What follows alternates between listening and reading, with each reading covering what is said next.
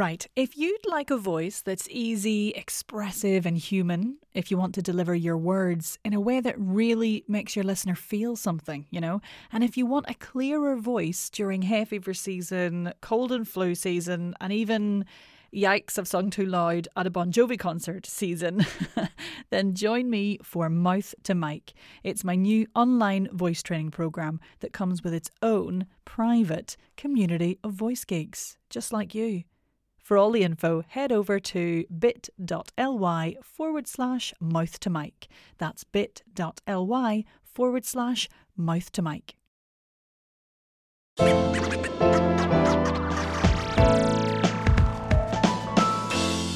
It's the Voice Coach podcast with me, Nick Redman, your own personal voice geek, ready to guide you through getting the most out of your speaking voice. If you use your voice for a living as an actor, podcaster, voice artist, speaker, or presenter, then this is the podcast for you. Let's crack on. Hello, voice friend. How are you doing? Thanks for coming back after my um, little detour into the episode about why I think voice training is useful. I mean, if you've come back, it's because I assume that by episode 20 you kind of agree. and if you're listening, you know how important it is. But we're back now into breath land again. And I reckon another couple of episodes on breath, and I'll move on to uh, getting some vibrations going in the topic of resonance. Now, resonance, as a tiny introduction, is basically responsible for the tonal quality of the voice, really. And, you know, it's a really useful thing to understand for elements like volume, projection, character voicing, and loads more. But anyway, for this episode, I want us to come back to the awareness of that support low down that we explored last time and connect it to voicing, to making some actual sounds. Now, before we get started, just a reminder about why breath and support are important for the voice. Breath is the fuel for the voice, basically. It's the thing that makes the vocal folds vibrate in essence, and it needs to be working well. What we're aiming for with all this breath and support work is a really lovely coordination of vocal fold closure and airflow so that the vocal folds and all the surrounding muscles and whatnot aren't doing more work than they need to, basically. It's all about really setting up the vocal mechanism in an efficient way to get the most out of it for as little as possible when speaking and helping you reduce vocal fatigue. I'm just trying to make it easier. so, we're going to get straight into it, no messing. If you're in a place to make some noise, brilliant, go for it. If not, maybe listen to this now to get a feel for what's going on and come back to it later when you won't disturb the neighbours. Now, it would be obviously remiss of me not to do a teeny weeny warm up first, so let's do that. Uh, give those limbs a shake out. This is where everything in my booth starts to wiggle and jiggle. You might get some um, interference with the sound.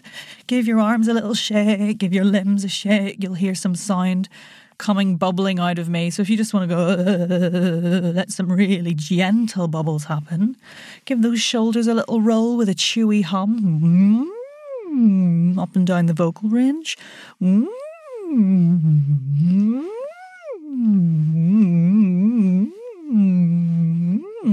I was enjoying that too much. I forgot what I was doing. A few semi occluded vocal tract glides up and down. You pick your occlusion, so you can go for a or a or even a fricative. That was a puffy th or a just get up and down there. Oh, note to self pop in an episode on SOVT, semi occluded vocal tract work. I'm not sure I've actually done that yet. I'll do that next time. Now, give your face a smush around. Really smush into all those nooks and crannies. Smushy, smushy, but still try and keep that feeling of ease. So just make sure the muscles in the neck aren't getting a bit chaotic and a quick slug tongue. So, tongue out in the lower lip. And we're going to go Monday, Tuesday, Wednesday, Thursday, Friday, Saturday, Sunday. And then just talk through what you're going to have for your tea. We're actually going to have uh, fish goujons uh, and chips and probably mushy peas. And then a little bit of mint sauce for my husband. And I will just have ketchup and a cup of tea. okay, I find a little lip trill. Great. Okay, that'll do. Take a little drink because always drink of water for me. It's only uh, 10 to 10. If you feel like you need any more from the warm up, just pause this and maybe run through that five minute warm up episode again. But we should be good to go with this. We're going to keep it pretty gentle. Now, I'd advise you to be on the floor for this, so pop yourself in semi supine as usual, just so we're working with as much release in the body as possible. We're going to start with some uh, primal sounds just to connect with what goes on down there again and feel that support kicking in for us. Big up to Dane Chalfin and uh, his primal sounds. I'll pop a link in the show notes. So, firstly, have a little giggle. I'm not going to tell you a silly joke this time. I'm sure you can think of one yourself. Just a little and really feel that muscle kicking in there and how easy it is and how we don't even know we're doing it. oh, oh, it's funny what you choose to do with your life, isn't it? Next, we're going to do a little hey, hey, hey. And this can be as loud as you want. You could do a little gentle. You've just seen your friend. Hey, hey, how are you? Hey, hey. Or you can do a hey, someone's running in front of a bus. Hey, hey, hey. And really feel what happens there. What about a little groan or a moan? Oh, oh, oh, as if you've um. It's hard to keep this one from not going dirty. I'm not going to lie, but uh, let's go with an annoyed, childish groan. Oh, oh, oh.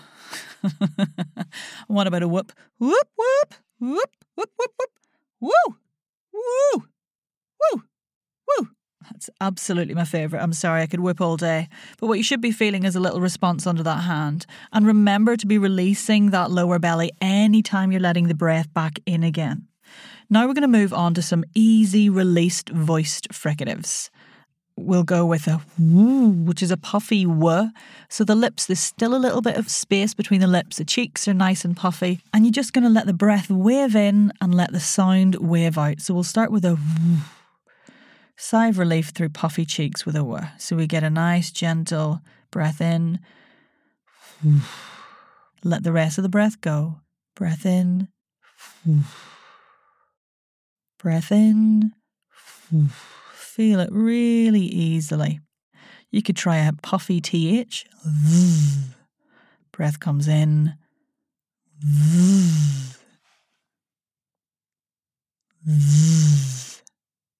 And you could try a puffy v. v. v. So we're letting that breath wave in and the sound easily wave out. Notice the support response. If you feel like you lose that little action under the fingers when you bring in those voice sounds, then remember to use the idea that you're either turning on the response in that area and actively using it. And if you need a little extra help with that, then imagine that string behind the lower belly and someone just gently pulling that in and upwards, like a scooping motion on the sound. So you get a very gentle scoop in and up and then releasing on the in breath again. So we can explore those three sounds the woo, v. And whilst you're doing that, just pick one. Just a reminder to work with ease. Breath comes in, sound comes out. We're not pushing for volume and length here. We're not going for we're just going for a a little bubble of sound. And you're really not thinking about making the sound as a sound you recognize. You're just releasing the air through a specific obstruction at level, and it happens to be a sound that we recognize. So think about it from that angle rather than, oh, I'm making a big puffy V. I'm going to say ease again as well as you're working through some sounds. Just keep it really easily. Just keep it really easy.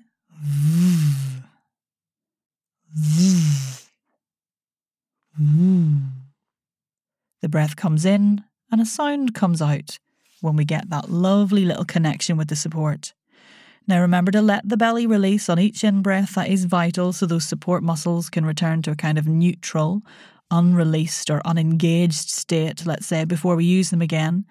And we retain that flexibility in the abdominal wall. Belly goes out on the in breath, and we get that gentle little response underneath on the sound on the way out.